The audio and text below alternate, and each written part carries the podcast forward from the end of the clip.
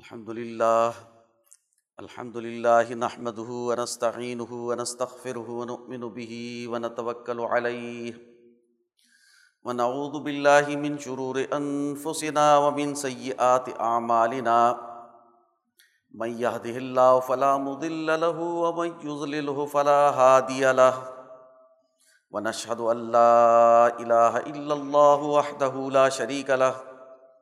ونشهد ان سيدنا ومولانا محمدا عبده ورسوله. اما بعد فاعوذ بالله من الشيطان الرجيم. بسم الله الرحمن الرحيم. يا ايها الذين امنوا كتب عليكم الصيام كما كتب على الذين من قبلكم لعلكم تتقون. وعن ابي هريره رضي الله تعالى عنه قال قال رسول الله صلى الله عليه وسلم، من صام رمضان ايمانا واحتسابا غفر له ما تقدم من ذنبه، ومن قام رمضان ايمانا واحتسابا غفر له ما تقدم من ذنبه، او كما قال عليه الصلاه والسلام۔ میرے عزیز دوستو رمضان المبارک کی بابرکت ساعت ہیں۔ ایک اشرا جو رحمت کا ہے وہ گزر چکا۔ حضور صلی اللہ علیہ وسلم کی حدیث ہے کہ رمضان المبارک کے جو تین اشرے ہیں اشرا کہتے ہیں دس کو۔ جو تیس دن کا مہینہ ہے، انتیس یا تیس کا تو پہلے دس دن، دوسرے دس دن، تیسرے دس دن۔ تو پہلا اشرا مرحمت کا ہے۔ دوسرا اشرا مغفرت کا ہے۔ اور تیسرا اشرا جہنم سے آزادی، آگ سے نجات کا۔ حضرت الامام شاہ ولی اللہ دہلوی رحمۃ اللہ علیہ فرماتے ہیں کہ انسانوں کے ساتھ ان کے اعمال کے جو نتائج ہیں، وہ انسانوں کے مختلف صلاحیتوں اور طبقوں کے اعتبار سے انسانوں کی تین بڑی قسمیں ہیں۔ ویسے تو چار ہیں یعنی ایک غیر مسلم کو نکال کر۔ تین قسمیں ہیں۔ ایک وہ لوگ جو اللہ کی طرف ہمیشہ متوجہ رہتے ہیں۔ ان کے اخلاق بہت اونچے اور اعلیٰ ہیں۔ وہ علم کے حقیقی مرکز سے علم و شعور حاصل کرتے ہیں۔ امبیا کی جماعت۔ یہ بہت بڑے بڑے اولیا یعنی امبیا کرام، وہ علم کے اس مرکز سے، وہی کے ذریعے سے علم حاصل کرتے ہیں۔ دوسرے قسم کے لوگ وہ ہیں کہ جو اس مرکز تک رسائی تو نہیں حاصل کر سکتے۔ امبیا نہیں ہیں، لیکن صدیقین ہیں شہدا ہیں۔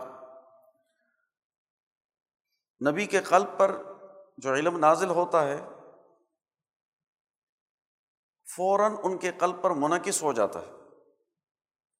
جب ان کو اعلیٰ اخلاق کی تعلیم دی جائے تو اس کو ایسے قبول کر لیتے ہیں جیسے ان کا بنیادی طور پر یہی تقاضا اور یہی مقصد تھا۔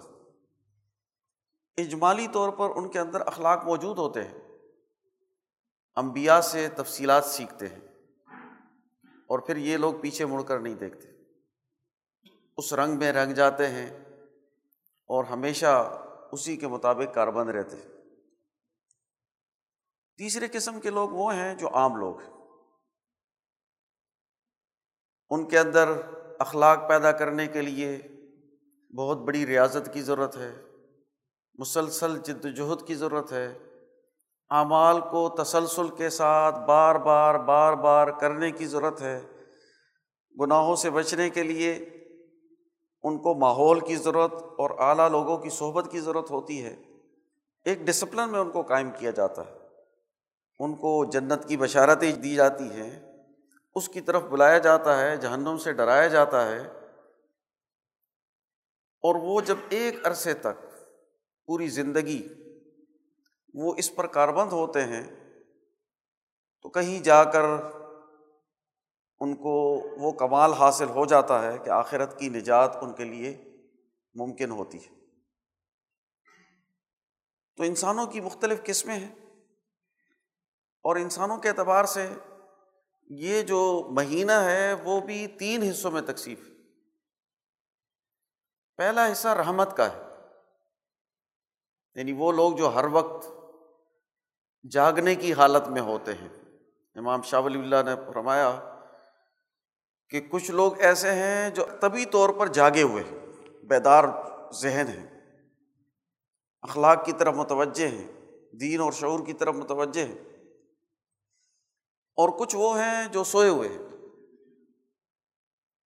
تو جو بیدار لوگ ہیں، وہ سال بھر روزے کے تقاضوں کو پورا کرتے ہیں، نمازوں کی پابندی کرتے ہیں، ان کا دل اللہ کی طرف متوجہ ہوتا ہے۔ وہ کبھی اللہ کے تعلق سے غافل نہیں ہوتے۔ لات الہم تجارت ولا ان ذکر اللہ۔ ان کو تجارت اور خرید و فروخت اللہ کی یاد سے غافل نہیں کرتے۔ ایسے لوگ جب رمضان شروع ہوتا ہے، تو پہلے دن سے ان پر رحمتیں برستی۔ ان کے لیے یہ مہینہ رحمت کا مہینہ ہے۔ پہلا عشرہ، رحمت کا عشرہ۔ اور شروع دن سے لے کر آخر تک ان کے لیے رحمتوں کا کی برسات ہوتی۔ دوسرے قسم کے وہ لوگ ہیں جو اس درجے کے نہیں ہیں، کبھی غفلت ہو جاتی ہے۔ جب رمضان شروع ہوتا ہے تو اللہ کی طرف متوجہ ہوتے ہیں اور ایک اشرا خوب ریاضت کرتے ہیں۔ اور جب ایک اشرے کی ریاضت ہوتی ہے تو ان کے لیے یہ مغفرت کا مہینہ بن جاتا ہے۔ ان کی بخشش ہو جاتی ہے، جو غلطیاں ہیں، خطائیں ہیں، وہ معاف ہو جاتے ہیں اور پھر یہ بھی اللہ کی طرف متوجہ ہو کر آگے بڑھنا شروع ہو جاتے ہیں۔ تیسرے قسم کے لوگ وہ ہیں جو عام لوگ ہیں۔ وہ پہلے اشرے میں داخل ہوتے ہیں، خوب ریاضت کرتے ہیں، روزہ رکھتے ہیں، اپنی بہیمیت کو کنٹرول کرتے ہیں۔ اپنے اوپر جو شہبانی اثرات ہے جو خواہشات ہیں، اس کو کنٹرول کر کے اللہ کی طرف متوجہ ہوتے ہیں، قرآن کی تلاوت کرتے ہیں، ارکان اسلام کی پابندی کرتے ہیں۔ پہلا اشرا گزرتا ہے، پھر دوسرا اشرا وہ مزید ریاضت کرتے ہیں تاکہ وہ کمال حاصل ہو جائے۔ ایسے لوگ جب تیسرے اشرے میں داخل ہوتے ہیں، تو ان کے لیے آگ سے نجات کا باعث بن جاتا ہے۔ اور ان لوگوں کی مغفرت بھی ہو جاتی ہے۔ کچھ لوگ وہ ہیں کہ جو پورے رمضان میں اللہ کی طرف متوجہ ہوتے ہیں، لیکن ان کی بہیمیت اتنی شدید ہوتی ہے کہ وہ ٹوٹتی نہیں۔ یعنی روزہ جو تریاق ہے، امام شاہ ولی اللہ رحمۃ اللہ علیہ نے فرمایا کہ روزہ جو ہے وہ بدن پر جو شیطانی اثرات، حیوانی اثرات ہیں، اس کے زہر کو زائل کرنے کے لیے تریاق اس زہر کو ختم کرتا ہے روزہ۔ لیکن ان بے زہریلے اثرات، گناہوں کے، خواہشات نفس کے، شہوات کے، دنیا پرستی کے، خواہشات پسندی کے، وہ اتنے غالب ہوتے ہیں کہ روزے روزے میں بھی ان کی توجہ وہ دنیا کی طرف مائل رہتی ہے، خواہشات کی طرف مائل رہتی ہے۔ وہ نتائج ان کو نہیں مل پاتے جو نتائج روزے سے حاصل ہونے چاہیے۔ اب ایسے لوگ پھر یہ فیصلہ کرتے ہیں کہ ہمیں آخری اشرے کا اعتکاف کرنا چاہیے۔ اپنے کاروبار کو، اپنے معاملات کو، اپنے گھر کو چھوڑ کر، مسجد میں آ کر، اللہ کی طرف یکسو ہو کر متوجہ ہونا چاہیے۔ تو وہ اعتکاف کرتے ہیں تو اس سے ان کی بہیمیت ٹوٹ جاتی اور جب رمضان مکمل ہوتا ہے تو ان کی بھی نجات ہو جاتی اور یہ لوگ للت القدر کی تلاش میں بھی ہوتے ہیں۔ جو اعلیٰ لوگ ہیں وہ اعتکاف اس لیے کرتے ہیں کہ للت القدر کی تلاش وہ حاصل ہو جائے۔ حضور صلی اللہ علیہ وسلم نے اس مہینے کے اعتبار سے تین باتیں ارشاد فرمائی حضرت ابو حرا رضی اللہ تعالیٰ عنہ سے روایت ہے۔ آپ فرماتے ہیں کہ من سوم رمضان ایمانم وحت غفر الح ما تقدم من ذنبی جس نے ایمان اور اپنے محاسبے کی نیت کے ساتھ اپنا محاسبہ کرتے ہوئے، احتساب کرتے ہوئے، ایمان اور اپنے محاسبے کے ساتھ دو شرائط لگائی۔ من سامہ رمضان، جس نے رمضان کے روزے رکھے ایمان و احتساب ایمان اور اپنے محاسبے کے ساتھ۔ تو غفر لہو ما تقدم من دمبی تو اس کے جتنے پچھلے گناہ ہیں وہ سارے معاف کر دیے جاتے دوسرے حصے میں حضرت ابو ریرا رضی اللہ تعالیٰ عنہ ہی فرماتے کہ من قام رمضان، جس نے رمضان میں قیام کیا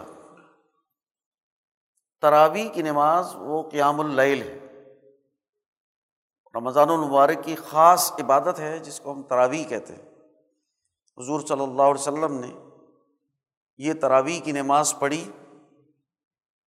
آپ صلی اللہ علیہ وسلم باہر تشریف لائے پہلے رمضان میں، اپنے حجرے کے باہر، اور آپ نے نماز پڑھی۔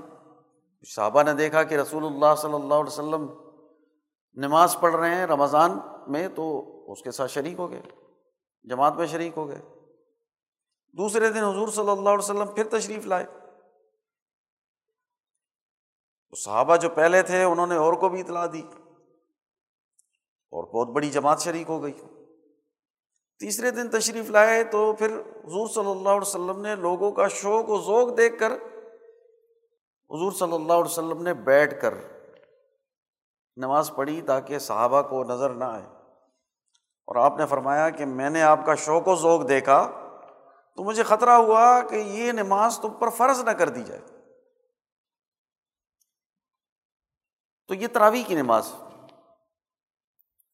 تراوی کی نماز قیام اللیل ہے، جس کے بارے میں حضور صلی اللہ علیہ وسلم فرماتے ہیں، من قام رمضان جس نے رمضان المبارک میں قیام کیا، رات کی عبادت اور تراویح پڑھی۔ ایمان و احتساب ایمان اور اپنے محاسبے کی نیت کے ساتھ تو غفر الح ما تقدم من ذنبی تو اس کے پچھلے سارے گناہ معاف کر دیے جاتے اور تیسری بات ارشاد فرمائی حضرت ابو رضی اللہ تعالیٰ عنہ نے، کہ من قام لت القدر، جو لت القدر میں جس نے قیام کیا، جس نے للت القدر کا قیام کیا ایمان ام احتساب ایمان اور احتساب کی نیت کے ساتھ۔ غفر الحو ما تقدم من ذنبی ہی تو اس کے تمام گناہ معاف کر دیے جاتے۔ تو تین باتیں جمع ہیں رمضان میں۔ روزے ہیں، قیام اللیل ہے، اور للت القدر کی تلاش۔ حضور صلی اللہ علیہ وسلم نے فرمایا للت القدر کو رمضان میں تلاش کرو۔ اور رمضان کے آخری اشرے میں تلاش کرو۔ اور آخری اشرے کی طاق راتوں میں تلاش کرو۔ ویسے تو علماء نے لکھا ہے کہ للت القدر جو ہے وہ پورے سال بھر میں پھرتا ہے۔ لیکن اس کا جو خاص مہینہ ہے وہ رمضان ہے اور پھر رمضان میں آخری اشرا اور آخری اشرے میں طاق راتیں جس میں اس کا امکان زیادہ ہے۔ تو للت القدر کی تلاش ہوتی ہے۔ اور للت القدر کے بارے میں قرآن حکیم میں ارشاد ہے کہ انا انضل فی لت القدر۔ ہم نے اس قرآن کو للت القدر میں نازل کیا۔ وہ ماں ادرا کا ماں لت القدر۔ اور آپ کو کیا معلوم کہ للت القدر کیا ہے؟ لئی لت القدر خیرم من الف شہر۔ لئی لت القدر ہزار مہینوں سے بہتر ہے۔ ایک ہزار مہینے کی عبادت ایک طرف اور ایک رات للت القدر کی ایک طرف۔ للت القدر کی یہ برکت کس وجہ سے؟ اس لیے کہ یہ وہ مبارک رات ہے جس میں اللہ تعالیٰ نے لوہے محفوظ سے آسمان دنیا پر قرآن حکیم کو نازل کیا۔ اور رسول اللہ صلی اللہ علیہ وسلم کے قلب اطہر میں اجمالی طور پر رکھا۔ تو چونکہ یہ رات قرآن حکیم کے نزول کی رات قرآن کے نزول کی جو برکات ہیں، وہ بھی اس رات کے ساتھ نازل ہوئی۔ تنزل الملائکت والروح فیہا بإذن ربہم من کل امر۔ سلام ہی حتی مطلع الفجر۔ اس رات میں فرشتے نازل ہوتے ہیں۔ تنزل الملائکت والروح اور جبرائیل امین۔ اللہ اپنے رب کے حکم سے، اور یہ رات سلامتی ہے یہاں تک کہ طلوع فجر۔ تو وہ اہم رات جس کے لیے ایک پوری صورت نازل ہوئی۔ اور اس صورت میں اس کی وجہ بھی بتائی گئی۔ اس رات کا اہتمام، اس رات کو تلاش کیا جائے۔ حضرت امام انقلاب مولانا عبید اللہ سندھی فرماتے ہیں کہ ہزار مہینے سے کیا مراد ہے؟ ہزار مہینے میں یعنی ایک سال میں بارہ مہینے ہوتے ہیں۔ لیکن مسلمانوں کے جو کام کے مہینے ہیں، جس میں وہ ورکنگ کرتے ہیں، وہ دس مہینے ہیں۔ دو مہینے خالص عبادت کے۔ ایک رمضان المبارک کا مہینہ اور دوسرا ذی الحج کا مہینہ، جس میں لوگ حج کرتے ہیں۔ یہ دو مہینے عبادت کے ہیں۔ اس لیے یہ دس مہینے کا آپ شمار کریں کہ ورکنگ سال ہے۔ اور جب ہم دس مہینے کا سال شمار کرتے ہیں تو سو سال کی عبادت بن جاتی ہے۔ یعنی ایک ہزار مہینے وہ سو سال۔ تو سو سال کی عبادت سے ایک رات کی عبادت وہ بہتر ہے۔ جو للت القدر امام انقلاب مولانا عبید اللہ سندھی فرماتے ہیں یہ جو سو سال ہیں یہ خالص قرآن کے یہ وہ دور ہے کہ جب قرآن نازل ہوا، پہلی وہی سے۔ اور پھر سو سال تک صرف قرآن پر عمل ہوتا رہا۔ رسول اللہ صلی اللہ علیہ وسلم کی سیرت اور اسوا اس کی عملی تشریح اور تفصیل تھی۔ اس لیے حضور صلی اللہ علیہ وسلم نے منع فرمایا کہ قرآن حکیم کے علاوہ جو کچھ ہے اس کو مٹا دو۔ تاکہ کوئی قرآن کے ساتھ نہ مکس ہو۔ سو سال کے بعد حضرت عمر بن عبدالعزیز جب مدینہ منورہ کے گورنر بنے، اس وقت انہوں نے حکم دیا کہ جن کے پاس جو جو حدیثیں ہیں، محفوظ ہیں، وہ سرکاری دفتر میں جمع کرائیں۔ اس لیے اس کو محکمہ قائم کیا گیا۔ محکمہ قائم کر کے تمام لوگوں کو کہا گیا کہ جن جن کے پاس رسول اللہ صلی اللہ علیہ وسلم کی حدیث ہے، وہ یہاں جمع کرائے۔ اور اس پر گواہیاں لی گئی کہ رسول اللہ صلی اللہ علیہ وسلم کی حدیث ہے اور پھر اس شہادت کے ساتھ اس کو داخل دفتر کیا گیا، ذخیرہ جمع کیا گیا۔ تو پہلے، سب سے پہلے حدیث کو جمع کر کے مرتب کرنے کا، جمع کرنے کا جو عمل ہے، وہ سو سال کے بعد شروع ہو تو پہلے سو سال وہ قرآن حکیم کے ہیں۔ اس لیے سو سال تک اس کا اثر اور نتیجہ، پہلا اثر اور نتیجہ وہ مرتب ہوا۔ پھر اگلا سو سال اس کے ساتھ احادیث کو جمع کرنے کا، اس کی تدبیر و تشریح کا ہے۔ تو ہر دور ایک نیا تقاضا پیش کرتا ہے۔ حضور صلی اللہ علیہ وسلم کی حدیث ہے کہ ہر صدی کے آغاز میں مجدین پیدا ہوتے ہیں۔ جو دین کے اصولوں کی تشریح اس دور کے حالات کے مطابق کرتے تو ہر صدی تجدید کا نیا دور ہوتا ہے۔ بہرحال بات دور نکل گئی۔ تو رمضان کو خاص نسبت ہے قرآن حکیم سے اور قرآن حکیم جس رات میں نازل ہوا اس کو للت القدر کہتے ہیں۔ اور یہ رات بہت ہی بابرکت رات ہے۔ رمضان المبارک میں خاص طور پر اس رات کی تلاش کی جاتی ہے اور اس رات کو حاصل کرنے کے لیے اعتکاف کیا جاتا ہے۔ تو تین فضیلتیں ہوئیں۔ روزہ رکھنے کی فضیلت، قیام اللیل کی فضیلت اور للت القدر کی تلاش کی فضیلت۔ اس کو حاصل کرنے کی فضیلت۔ ان تین فضیلتوں کے ساتھ دو شرائط لگائی گئی۔ ایمان و ایمان کے ساتھ۔ ایمان کیا چیز ہے؟ اس کو ہم ایمان مجبل اور ایمان مفصل میں پڑھتے ہیں۔ آمن تو بلّہ کما ہوا بسماعی و صفاتی ہی و قبل تو جمی احکام ہی اقرار بال لسان و تصدیق بالقل یہ مجمل اور جامع طور پر ایمان کو بیان کیا گیا کہ میں ایمان لایا اللہ پر جیسے کہ وہ اپنی ذات اور صفتوں کے ساتھ ہے۔ اور میں نے اس کے تمام احکامات قبول کیے، زبان سے اس کا اقرار کرتا ہوں اور دل سے اس کی تصدیق کرتا ہوں۔ زبان اور دل میں فرق نہیں ہے۔ دل سے یقین ہے اور وہی چیز زبان سے ظاہر ہو رہی ہے۔ جب زبان اور دل کا رابطہ نہ ہو تو یہ نفاق ہے۔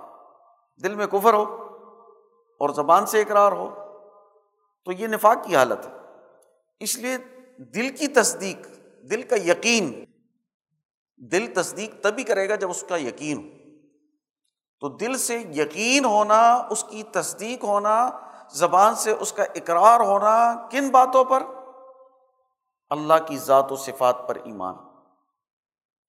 کہ اللہ کی ذات و صفات میں کوئی شریک نہیں۔ اور پھر اس کے تمام احکامات، کوئی تخصیص نہیں کی گئی۔ وہ قبل تو جمی احکامی میں نے اس کے سارے احکامات قبول کر لیے ہیں۔ میں قبول کر چکا ہوں اس کو۔ اس پر ایمان رکھتا ہوں۔ تو سارے احکامات احکامات الہی کو اپنے لیے بنیادی اثاثی اصول قرار دے دینا۔ زندگی کا ماہور قرار دے دینا۔ زندگی کا دستور قرار دے دینا۔ اور پھر اس کی تفصیل بیان کی۔ اس کو ایمان مفصل میں ہم پڑھتے ہیں۔ آمن تو بلّہ ہی و ملاکتی ہی و کتبی ہی و رسولی ہی ولیوم الآخر والقدر خیری ہی و شرری ہی من اللہ تعالی ولباس باد الموت۔ آمن تو بلّہ میں اللہ پر ایمان لایا۔ تو سب سے پہلے اللہ پر ایمان رکھنا۔ وہ ملائکتی ہی اور اس کے فرشتوں پر۔ حضرت الامام شاہ ولی اللہ رحمۃ اللہ علیہ فرماتے ہیں کہ اللہ رب العالمین پر ایمان لانے اور توحید تو اختیار کرنے کے چار اسٹیپس ہیں۔ پہلا درجہ یہ ہے کہ اللہ تعالیٰ کو خود بخود مانا جائے کہ اللہ کی ذات کسی کی محتاج نہیں ہے۔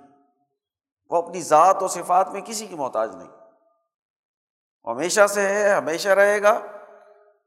وہ اسمت ہے۔ خود بخود ہے، واجب الوجود ہے۔ دوسرا یقین یہ رکھنا چاہیے کہ اس کائنات میں جو بھی مخلوقات ہے جو بھی تخلیق کا عمل ہوا ہے، وہ اللہ نے کیا ہے۔ اور تخلیق کے دائرے میں، پیدائش کے دائرے میں کوئی مخلوق مداخلت نہیں کر سکتی۔ جو مخلوق اللہ نے پیدا کر دی، سو پیدا کر دی۔ اس کو کوئی فنا نہیں کر سکتا۔ اور جو مخلوق اللہ نے نہیں پیدا کی، اس کو کوئی پیدا نہیں کر سکتا۔ یہ دوسرا دائرہ ہوا۔ تیسرا دائرہ یہ ہے کہ اللہ نے اس مخلوقات کو پیدا کر کے ایسے ہی محمل چھوڑ نہیں دیا کہ بس پیدا کر دیا تو چھوڑ دیا، اس کے ساتھ کوئی تعلق نہیں۔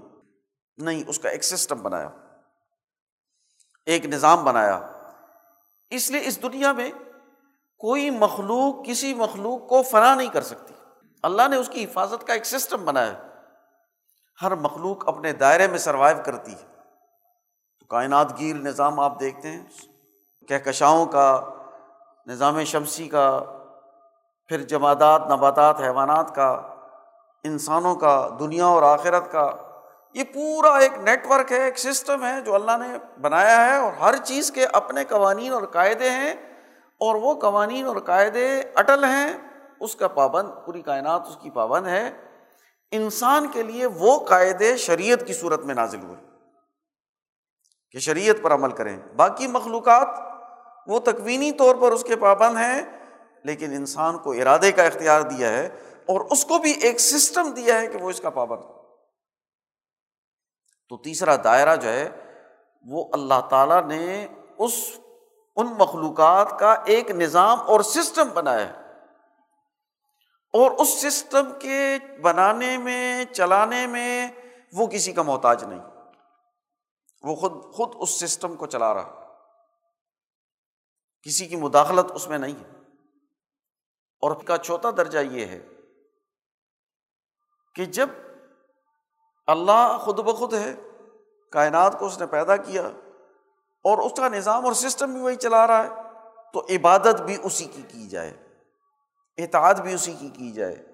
اسی کا ہی حکم مانا جائے ایا کا نا بدو و ایا کا نستعین۔ ہم تیری ہی عبادت کرتے ہیں اور تجھ ہی سے مدد مانگتے ہیں۔ تو اللہ کی عبادت کی جائے۔ عبادت کیا چیز ہے؟ عبادت خدا اور بندے کے درمیان جو رشتہ ہے، خدا خالق ہے، ہم مخلوق ہیں۔ اللہ رب العالمین ہے اس نے ہماری پرورش کا نظام بنایا ہوا ہے۔ ہم اللہ کے بنائے ہوئے اور اس کے پابند بندے ہیں، غلام ہیں۔ تو غلامی کا، بندگی کا اظہار اب عربی میں کہتے ہیں غلام کو۔ اس لیے خدا اور بندے کے درمیان جو تعلق ہے، انسانی ذہن کے مطابق جو اس کا وسیع ترین تصور ہو سکتا ہے، وہ ابدیت سے، غلامی اور بندگی سے۔ تو غلامی اور بندگی کا اظہار، یہ عبادت ہے کہ اللہ کے حکم کو مانا جائے، اس کے سامنے جھکا جائے۔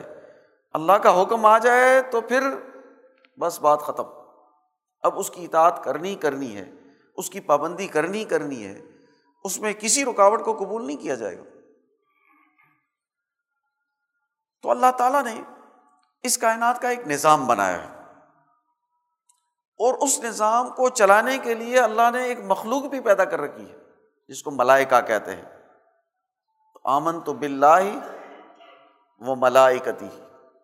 جب ہم وہ ملائکتی کی بات کرتے ہیں، اس پر ایمان کی، تو ہم اللہ کے اس عالمگیر نظام کو کائنات گیر نظام کو تسلیم کرتے ہیں اور یہ مانتے ہیں کہ اس پورے نظام پر ہم ایمان رکھتے ہیں جو اللہ تعالیٰ نے اس کائنات میں پیدا کر رکھا ہے اور اللہ تعالیٰ اپنی مخلوق فرشتے جو اللہ کی کبھی نافرمانی نہیں کرتے، اللہ کے حکم کی ہمیشہ اطاعت کرتے ہیں، اس کے ذریعے سے اس سسٹم کو چلا رہے وہ کتبی ہی پھر اس نے کتابیں نازل کی۔ یعنی کائنات میں تکوینی نظام تو سارا چل ہی رہا ہے۔ اب انسان کے لیے یہ سسٹم کیا ہوگا؟ انسانی زندگی کیسے بسر ہوگی؟ اس کا دستور العمل کیا ہوگا؟ اس کے لیے کتابیں نازل کی۔ اور کتابوں کی تکمیل وہ قرآن حکیم کی صورت میں ہوتی ہے۔ تو قرآن نازل کیا۔ تو کتابوں پر اور خاص کر قرآن پر وہ ایمان اور یقین رکھنا۔ وہ کتبی۔ اب کتاب جو ہے، وہ انسان کے لیے رہنما نہیں ہو سکتا، مکمل رہنما نہیں ہو سکتا۔ کتاب تو اساسی دستور، طریقے، احکامات، وہ بیان کرتا ہے۔ نمونہ انسان بنتا ہے۔ اس کے لیے معلم کی ضرورت ہوتی ہے۔ اس لیے اللہ تعالیٰ نے ان کتابوں کو سکھانے کے لیے اللہ کا تعلق پیدا کرنے کے لیے، انسان کو مہذب بنانے کے لیے، انسان کو با کمال بنانے کے لیے، انسان کو دنیا اور آخرت میں کامیاب بنانے کے لیے رسولوں کو نازل کیا۔ اور رسول آ کر انسانوں کی تربیت اور تزکیہ کر کے ان میں کمال پیدا کرتے ہیں۔ اور پھر ولیوم آخر یہ بھی بتایا کہ یہ جو دنیا ہے، یہ مستقل نہیں۔ یہ تو ایک امتحان گاہ ہے۔ اس لیے اس دنیا کو ایک جگہ میں مرحلے میں مکمل ہونا ہے۔ اس کا بھی ایک آخری دن ہے۔ جو یوم الآخرہ ہے۔ جو یوم الحساب ہے۔ جس میں حساب کتاب لیا جائے گا اور ہر شخص کو جو اس نے دنیا میں کیا ہے، اس کا بدلہ ضرور مل کر رہے گا۔ وہ انصاف کا دن ہے، یوم دین ہے۔ انصاف کا دن ہے۔ عدل کا دن ہے۔ وہ بہت بڑے انقلاب کا دن ہے، جس میں ہر ظالم کٹہرے میں کھڑا ہوگا اور ہر مظلوم کو اس کا حق دیا جائے گا۔ فمیامل مسقال ذرتن خی رہی رہا ومیامل مسقال ذرتن شر رہی رہا جس نے ذرا برابر نیکی کی ہوگی، اس کو دیکھ کر رہے گا۔ اور جس نے ذرا برابر شر کیا ہوگا، اس کو بھی دیکھ کر رہے گا۔ اور پھر ولقدر خیری و شرری من اللہ تعالی اللہ تعالیٰ نے اس کائنات کا کی ایک تقدیر مقرر کی ہے۔ ایک سسٹم مقرر کیا ہے اور اس تقدیر اور سسٹم کا ہر شخص پابند ہے، اس کو توڑ نہیں سکتا، اس سے باہر نہیں نکل سکتا۔ اس لیے انسان دو پاؤں پر چلے گا، کھڑے ہو کر جائے گا، اس کی دو آنکھیں، ناک اور منہ ہوگا، وہ زبان سے بولے گا، عقل سے سوچے گا۔ ایک جانور شیر جو ہے وہ گوشت کھائے گا، گھوڑا چارہ کھائے گا۔ یہ اس کی تقدیر ہے۔ تو تقدیر پر ایمان رکھنا، کہ اللہ تعالیٰ نے جو چیزیں تخلیق کے دائرے میں کسی مخلوق میں پیدا کر دی اور اس کا سسٹم بنا دیا، اب وہ کلی طور پر اس سسٹم کا پابند ہے۔ ولباس بادل موت اور پھر یہ کہ موت کے بعد دوبارہ زندگی۔ یہ زندگی جو ہے، اس کا ایک مرحلہ دنیا ہے۔ اور اس کا اگلا مرحلہ آخرت ہے۔ اب اس ایمان کے ساتھ ان تقاضوں کو پورا کرتے ہوئے جب انسان اپنے جان اور مال کو قربان کرتا ہے، ان اللہ حشترا من المؤمنین انفسہم و اموالہم بے ان الحم الجن اللہ تعالیٰ نے قرآن حکیم میں فرما دیا کہ اللہ تعالیٰ نے مومنوں سے ایمان کے بدلے میں ان کی جان اور مال خرید لی ہے۔ اب انسانی جان اور مال کا اللہ کی رضا کے لیے، دین کے غلبے اور استحکام کے لیے، انسانیت کی خدمت کے لیے خرچ ہونا چونکہ اللہ کی امانت ہے۔ تو اس کا خرچ ہونا یہ ایک ایمان ہے، کامل طور پر۔ تو ایمان و اور محاسبہ۔ انسان اپنا محاسبہ کرتا رہے۔ ایمان کے دائرے میں بخاری شریف میں ایک حدیث نقل کی گئی ہے کہ و من جمع فقط جمع ایمان تین باتیں جس میں جمع ہو گئی تو اس میں ایمان جمع ہو گیا، کامل ہو گیا۔ دوسری جگہ میں ہے، فقط استقبل ایمان اس کا ایمان مکمل ہو گیا۔ تیسری جگہ میں ہے، فقط وجد حلاوت المان اس نے ایمان کی لذت کو محسوس کر لی۔ اور وہ تین باتیں کیا ہیں؟ الانصاف بن نفس کہ انصاف اس کے جسم کا، اس کے نفس کا ایسا لازمی جز بن جائے کہ وہ بولے، وہ عمل کرے، وہ رویہ اختیار کرے، وہ فیصلہ کرے، وہ جو بھی کرے، اس سے انصاف ہی پھوٹے۔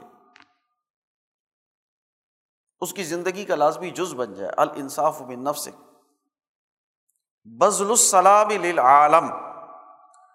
کل انسانیت کے لیے، عالم کے لیے۔ امن و سلامتی کے قیام کے سلسلے میں وہ اپنی جان مال خرچ کرتے۔ بزل السلام عالم